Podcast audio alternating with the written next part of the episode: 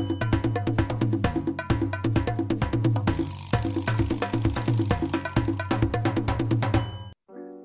Sailor. Halo Sailors.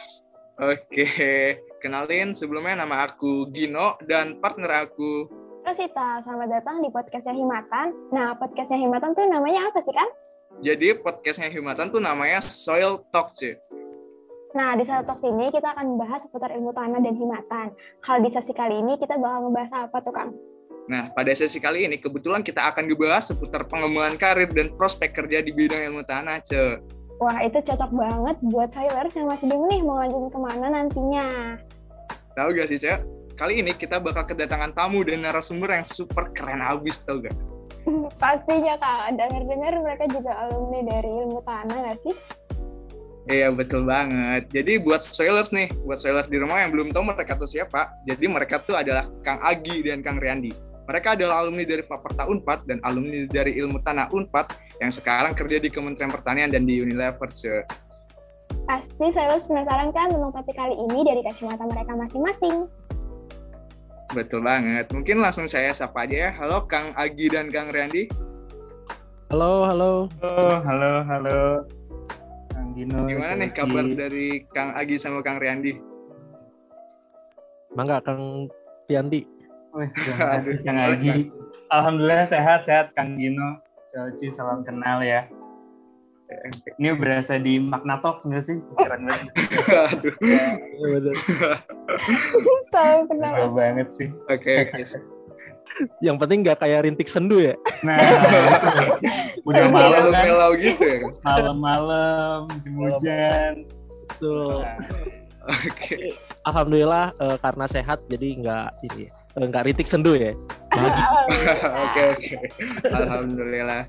Boleh nih dari Kang Agi dan Kang Riandi untuk perkenalkan diri dulu nih buat sailor di rumah.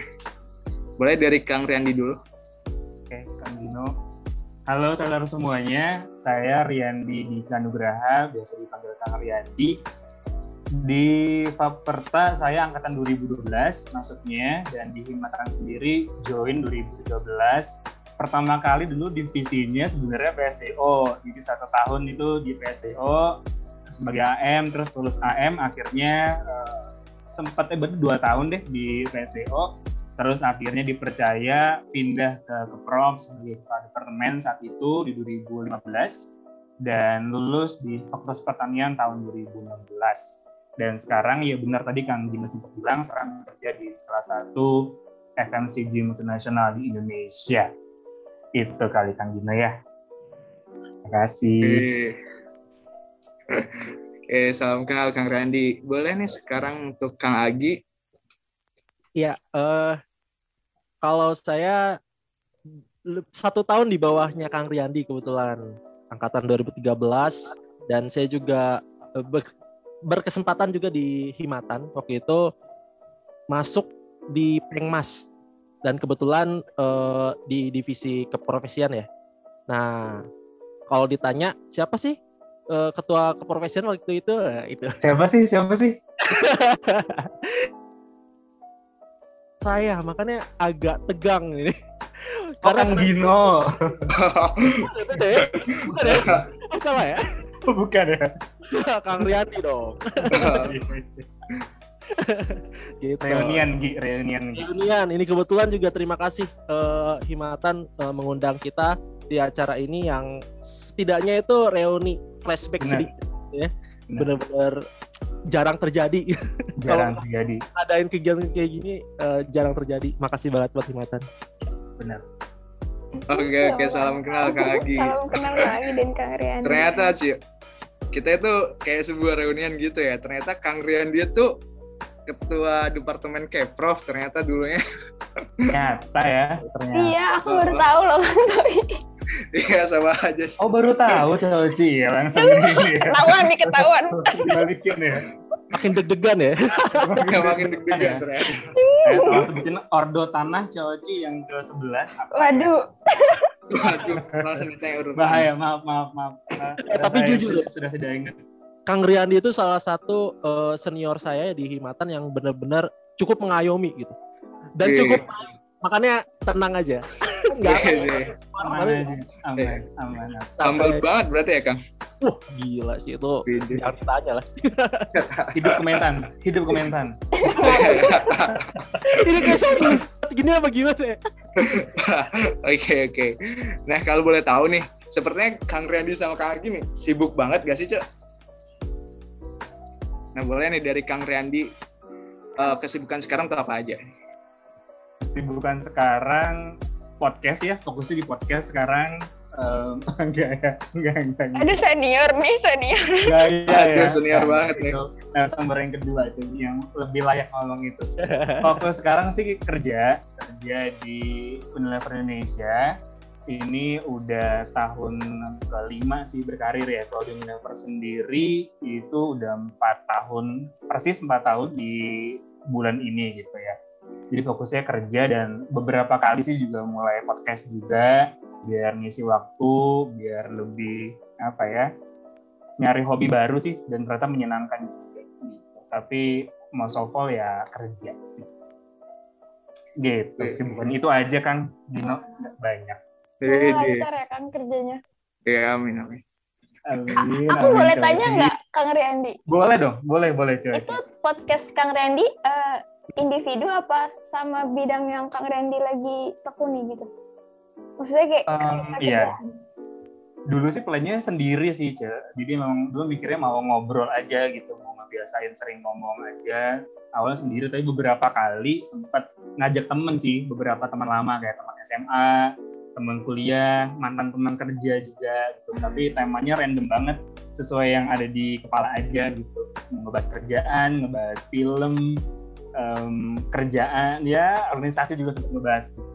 Random sih. Masih belum ada apa-apanya lah sama ada namanya free laptop keren. Itu harus didengerin. Najana Bijana itu keren banget.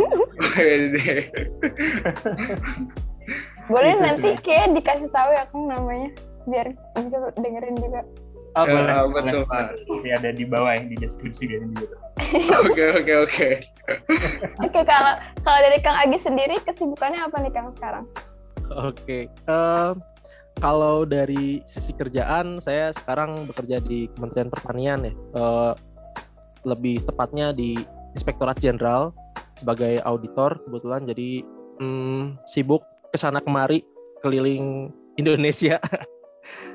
Tapi kerja bukan wisata gitu. Makanya capek. Cuman nggak apa-apa. Itu dinikmatin aja ya. Terus selain itu eh, mungkin tadi sempat di spoiler oleh podcaster terkenal juga Handal ya. Karena di sini saya podcastnya nggak sendiri karena banyak kan gitu. Kalau sendiri saya takut beda sama yang satunya ini udah Handal. ya. ini saling memuji mulu. Masuk terus ya, tipis-tipis masuk terus. Eh, ya itu eh, selain itu ya podcast paling selain eh, menikmati hobi juga ada band juga gitu. Ya paling itu sih kalau kesibukan tapi lebih banyaknya memang eh, pekerjaan. Seperti itu. Weh, berarti kalau band itu sering ngisi di acara kafe-kafe gitu nggak kan? nah kalau dulu tuh sering. Cuman sekarang semenjak eh, bekerja gitu ya dan kebetulan personil bandnya sudah misah-misah gitu. Ada yang di Australia ada yang di eh, Kalimantan Tengah gitu. Jadi agak sulit gitu. Mau bikin band baru juga rasanya kayak capek gitu. Jadi ya udahlah setidaknya kita mainnya streaming streaming aja kemarin juga kebetulan bikin single dengerin ya Uh, Siap siap Kang. Aduh, Oke, siap, promosi Kang, nih, siap, promosi. Kang. Boleh nih. Single baru nih. single baru Kalau oke, sekarang aku mau nanya Kang Gino nih. Sibuknya lagi apa sih Kang sekarang? Oh, oke. Aku ya. Hmm, apa ya? Eh, persiapan UAS sih. Jadi kan bentar lagi mau UAS nih. Jadi ya Pak, IPK juga perlu dipertahanin nggak sih, Kang? Oh, setuju. Oke, oke. Kalau dari Caoci gimana nih kesibukannya sekarang? Eh, gak jauh beda sih sama Kang Gino. Tapi mungkin kayak Kang Gino lebih serius lagi ya belajarnya. Kalau aku, aku lebih banyak eh, ya anak zaman sekarang overthinking gitu ya. Eh, terus eh, sekarang lagi sering mikirin kayak, aduh, aku bener gak sih masuk jurusan ini gitu terus uh, kadang bingung juga kan mau kerja apa sih nanti ke depannya gitu. Nah aku mau nanya ke Kang Randy Kang Agi pernah nggak sih uh, kayak aku nih overthinking pas masih jadi mahasiswa nanti kerjanya jadi apa ya gitu. Boleh kan ya Bri? Keren. Ya bagus bagus. Malah malah. Anak muda. Hobinya overthinking ternyata oke dari siapa dulu nih yang yang mau jawab nih? Boleh dari Kang Agi dulu. Tadi sorry pertanyaannya apa? Lebih tepatnya? Uh, jadi pas menjadi mahasiswa nih Kang. Pas menjadi mahasiswa itu pernah gak sih overthinking kayak coci gitu? Mikirin masa depannya mau ke mana gitu. Hmm, ya sebenarnya pasti ya. Kayak kalau kalau memikirkan karir gitu ya atau atau overthinking kayak bener nggak sih jurusan kita kayak gini tuh pasti akan ada gitu. Walaupun bagi orang yang bisa dikatakan tidak rajin, itu pasti mereka memikirkan hal itu. Cuman yang jadi pembedanya adalah dari pemikiran itu apakah mereka mengaktualisasikan si pemikiran ini sehingga dia bekerja untuk mencapai si uh, keinginan mereka untuk meraih karirnya atau enggak gitu karena kalau misalnya memikir itu yang apa ya let's say koboi kampus gitu ya yang nyantai-nyantai itu pasti mereka juga memikirkan gitu memikirkan karirnya. Tanya aja gitu kalau nggak percaya. Kalau berani. Ternyata kaki juga sama nih Cawoci kayak Cawoci nih.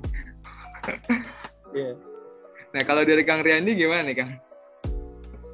Sama sih pasti pasti pernah ya overthinking apalagi di tingkat akhir gitu ya. Udah skripsian udah ngejar-ngejar sidang UP kalau udah mau kompre gitu itu pasti makin makin tinggi tuh intensitas overthinkingnya cenderung akhirnya insecure juga ya. Kira-kira mau kerja di mana bidang apa apalagi kan di tahun-tahun itu kayak udah lama banget gitu ya. Udah lama banget di tahun 2015 16 itu kan kayaknya dulu kayak belum kenal LinkedIn gitu kan belum kenal LinkedIn segala macam. Jadi gambaran kita tentang kerjaan paling dari senior di makan atau senior di Paperta segala macam. Kalau oh pernah kerja di situ oh lagi kerja di situ. Dan ya itu itu aja ditambah. Mungkin yang bikin makin parah overthinkingnya itu orang tua juga nggak ngasih gambaran. Jadi orang tua tuh tipikal yang udah deh terserah gitu. Anaknya aja yang nyari sendiri. Jadi kayak nggak diarahkan juga satu. Jadi ya udah benar-benar nguliknya sendiri ya ujung-ujungnya sih overthinking itu. Tapi benar tadi yang kak Agi bilang pada akhirnya ya kalau udah makin deadline-nya udah kompre apalagi udah selesai ya udah tugas kita sih. Untuk bener-bener nyari tahu mau ke mana gitu. Ya ngobrol. Sekarang nguliknya sih udah banyak banget ya. Instagram terus LinkedIn apalagi paling membantu sih untuk bikin kita mengobati lah si overthinking itu. Jadi akhirnya oh ya ngerti. Oh gue mau ke sini oh gue mau ke situ. Makanya kadang kita suka suka cemburu ya Kang ya kalau misalkan melihat kondisi sekarang itu. Kalau dulu Iya, kalau kalau dulu kita nggak punya link ke sana ke sini tuh ya udah hmm. siap aja kayak nunggu ya nggak jelas lah gitu. Iya Mencari bener loh. Asli lowongan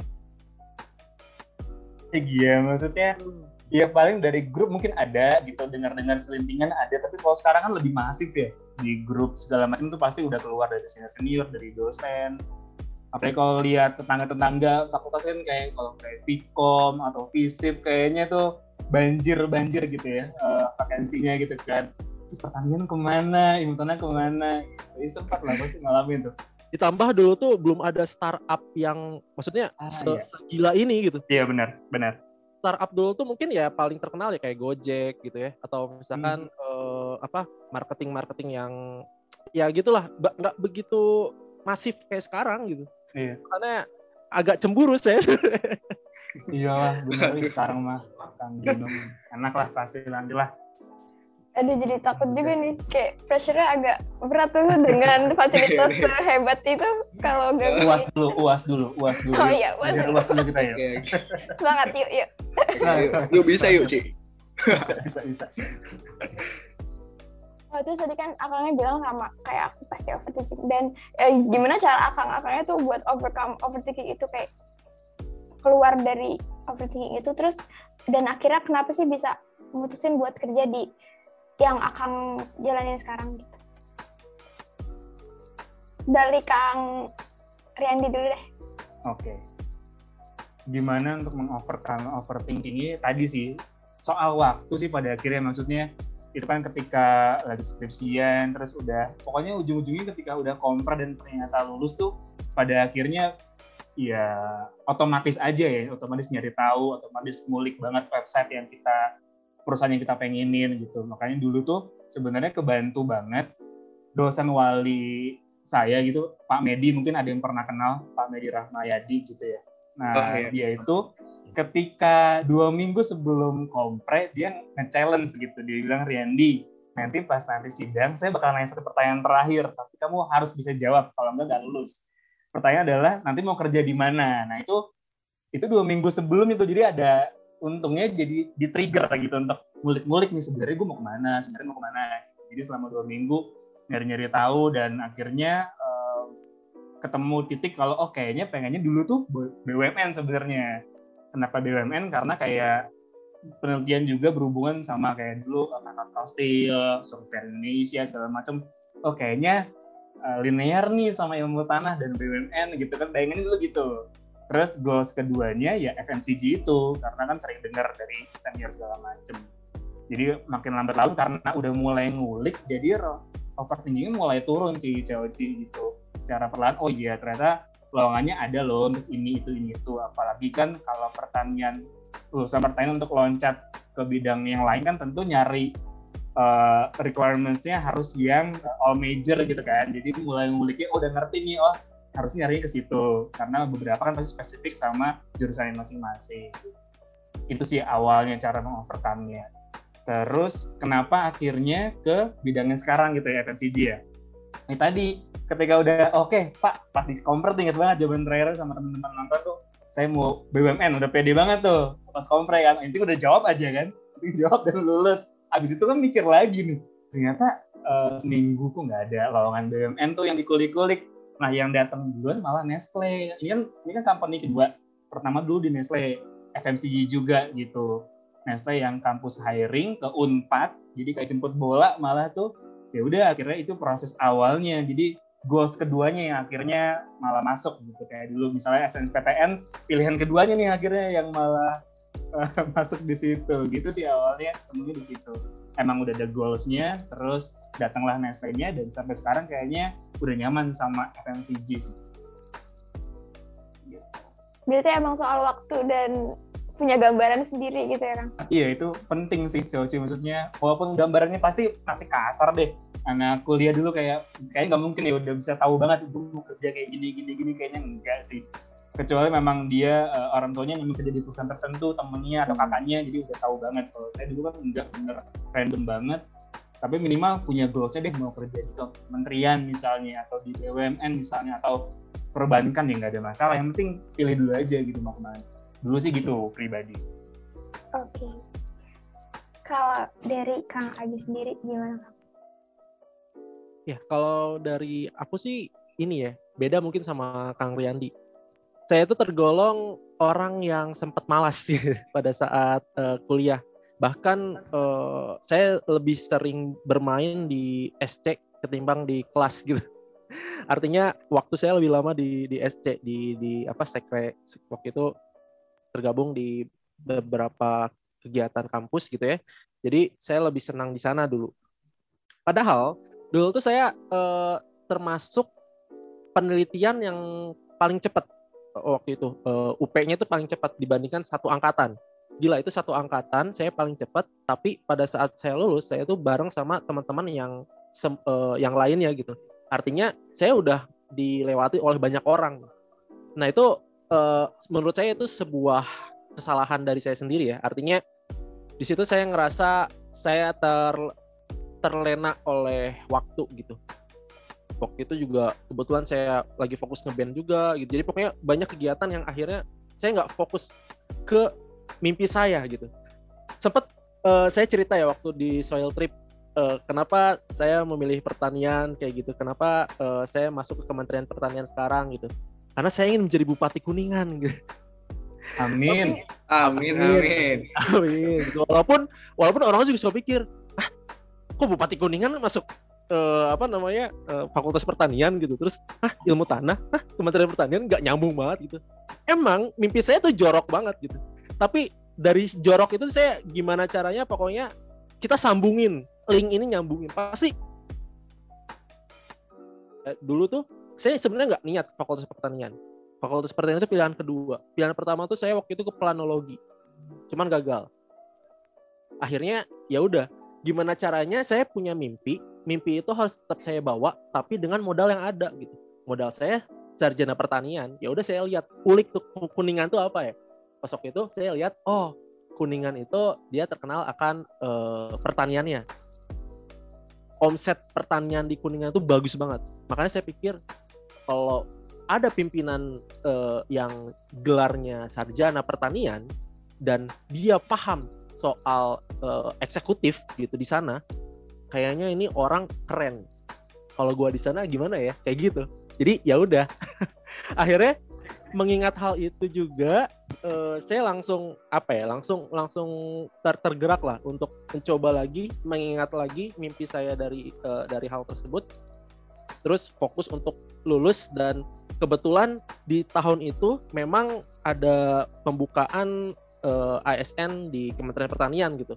Beruntung banget saya masih uh, berkesempatan andaikan pada saat itu saya telat lulusnya mungkin uh, belum tahu apakah sekarang saya ada di Kementerian Pertanian atau enggak gitu.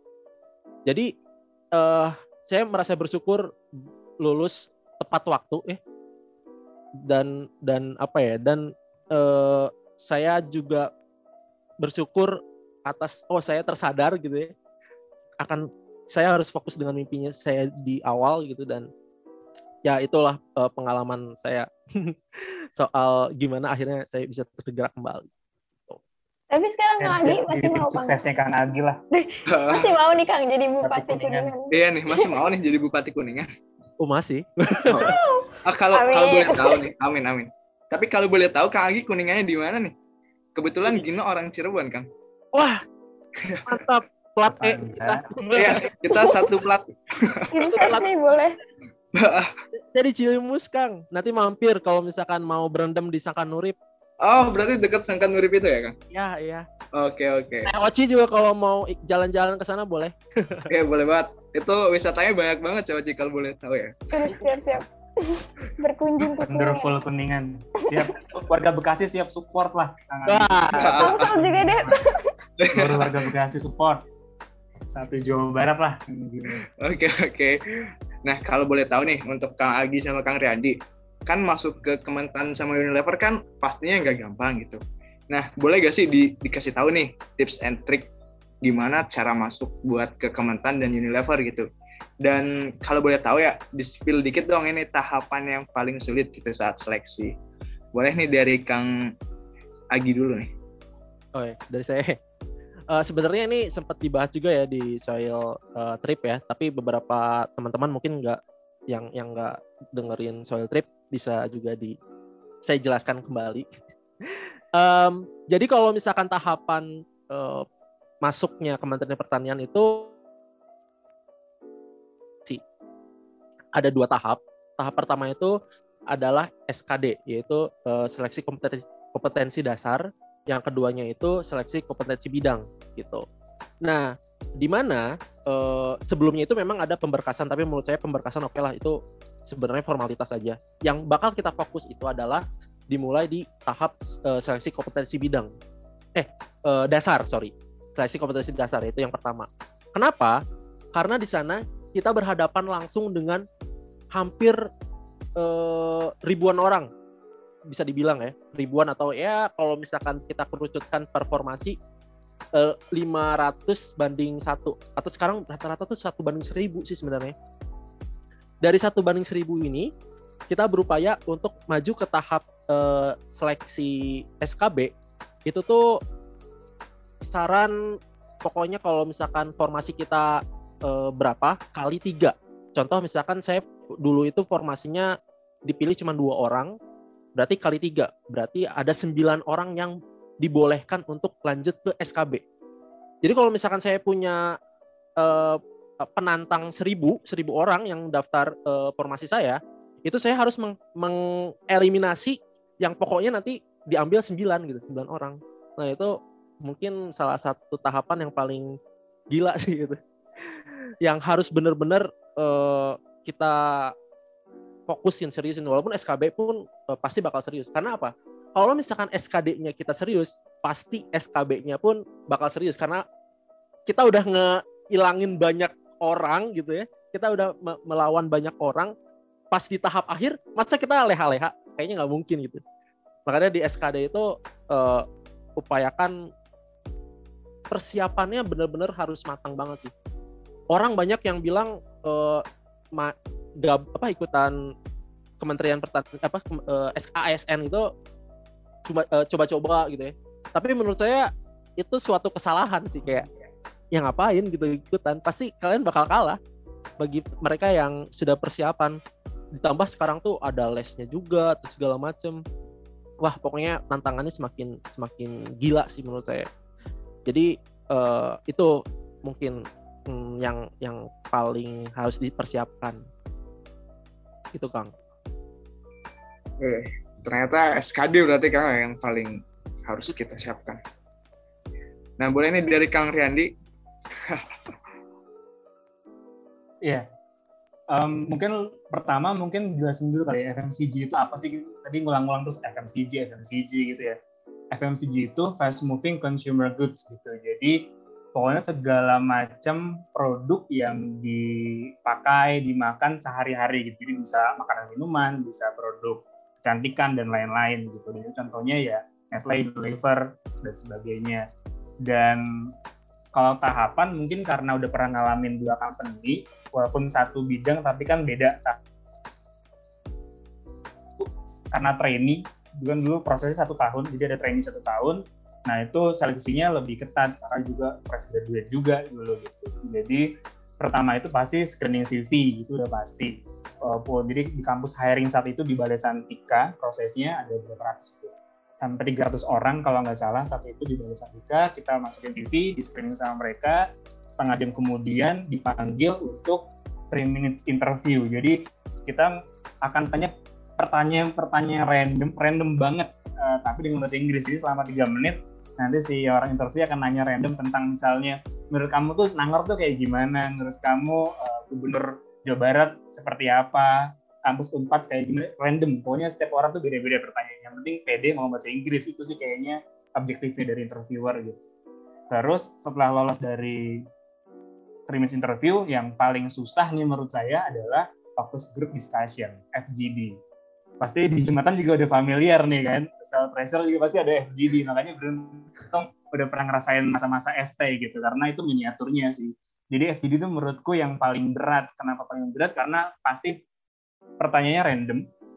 Maksudnya case tadinya pasti random. Yang kedua, lawan bicaranya itu juga pasti random. Maksudnya kalau di Himatan kita tahu lah at least sama-sama anak pertanian gitu. Kita udah pernah kenal setidaknya sedikit. Kalau ini kan benar random dari kampus berbeda.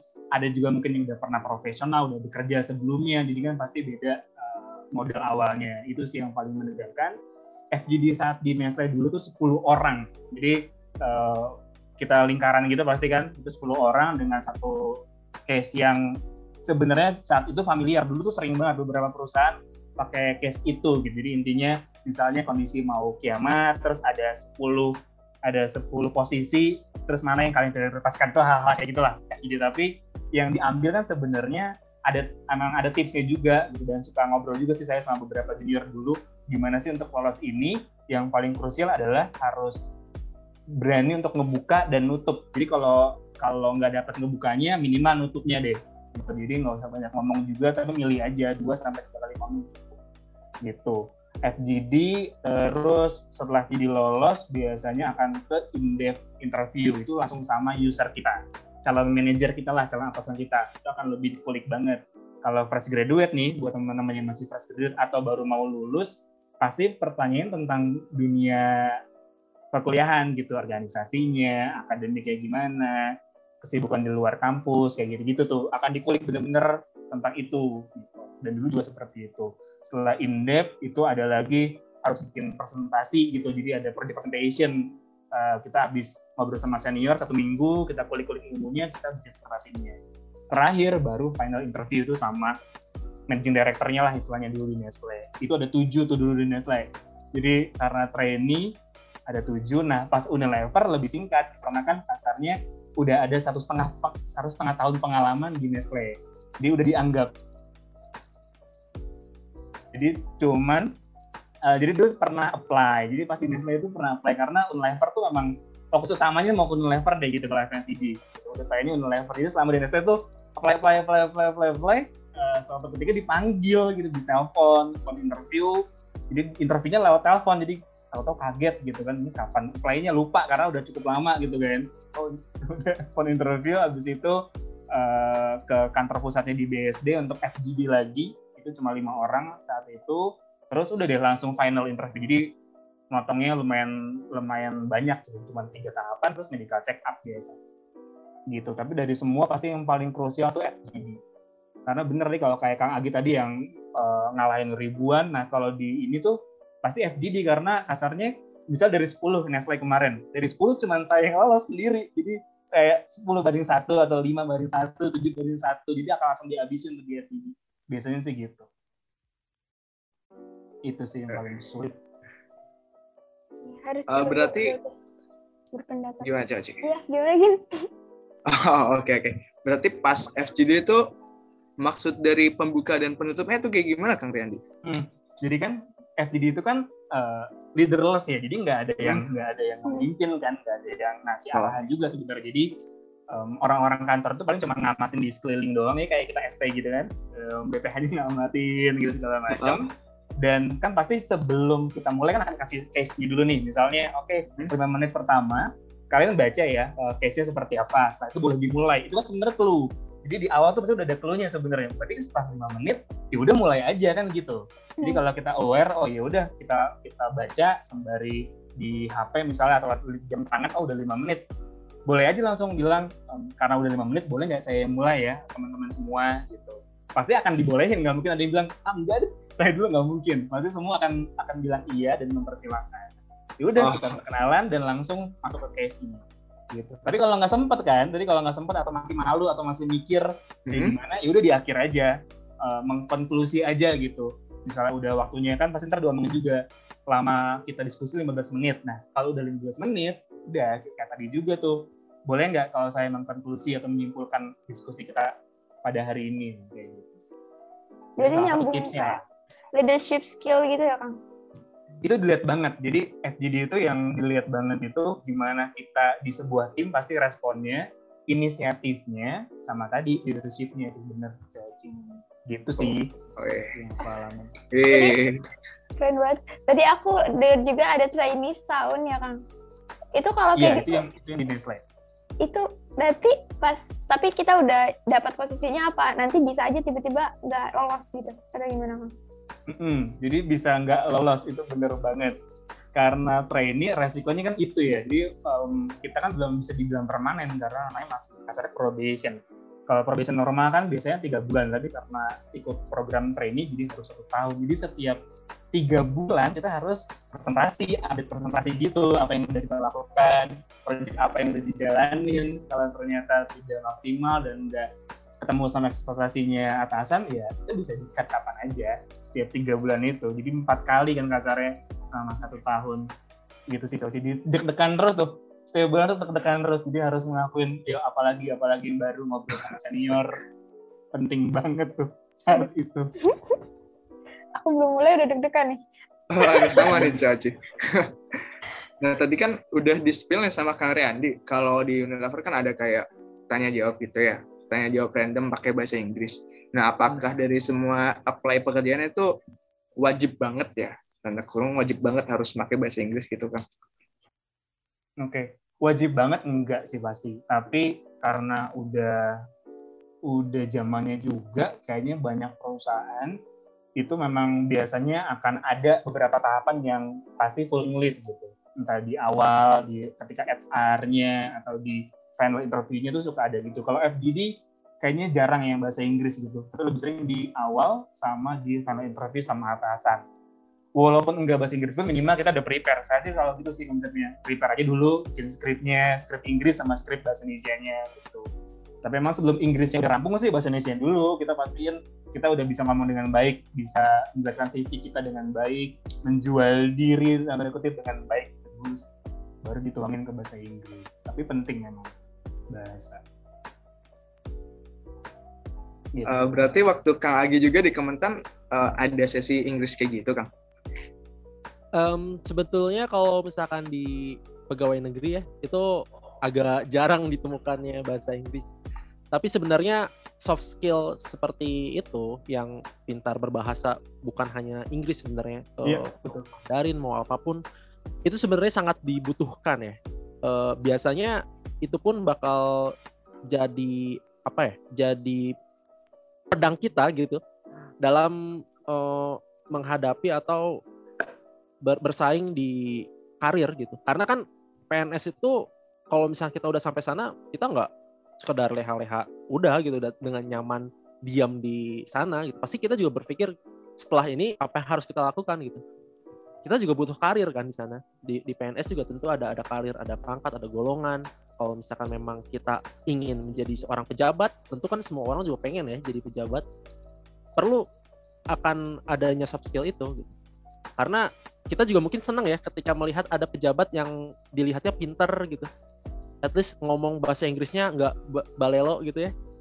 Itu jadi salah satu apa ya uh, soft skill yang sangat penting gitu. Apalagi gini uh, ada informasi juga kalau misalkan banyak juga teman-teman yang nanya uh, gimana sih kang kalau pada saat kita sampai di apa namanya di jabatan PNS itu kalau untuk ingin kuliah di luar negeri gitu apakah bisa atau enggak gitu ya bisa bisa banget gitu nah kalian punya soft skill bahasa Inggris itu lebih memudahkan karena tetap di sini juga ada proses seleksi. Jadi sebelum uh, seleksi ya sama aja kayak seleksi beasiswa ya. Tapi di sana juga mungkin ada tahap wawancara. Kalau misalkan kita sudah mempersiapkannya dari awal atau kita punya basic uh, dalam soft skill seperti bahasa Inggris atau bahasa Jepang, bahasa Mandarin, ya itu bisa jadi poin plus kita. Gitu. Jadi bahasa jadi nilai jual yang lebih lebih lah ya gitu ya. Hmm, tentu, apalagi sekarang itu kalau eh, ingin jadi pejabat kita kan harus ada proses yang namanya lelang. Nah, si pelelangan ini pun uh, bakal dilihat kita. Kira-kira selain kita mampu untuk berbicara di depan umum dengan baik, uh, kita memahami soal proses permasalahan yang diberikan, tapi ketika kita punya soft skill kayak bahasa Inggris gitu kita sampaikan ke mereka ya para panelis, wah itu jadi nilai plus banget gitu. Apalagi contoh aja contoh kasus saya punya atasan yang dia memang sangat keren banget bahasa Inggrisnya langsung loh itu ditarik ke atas di Washington DC dan itu umurnya masih muda kisaran 30 tahunan. Makanya saya kayak wah ini jadi sosok yang saya pengen gitu. Menjadi atase di Washington DC dengan umur yang cukup muda gitu. Itu keren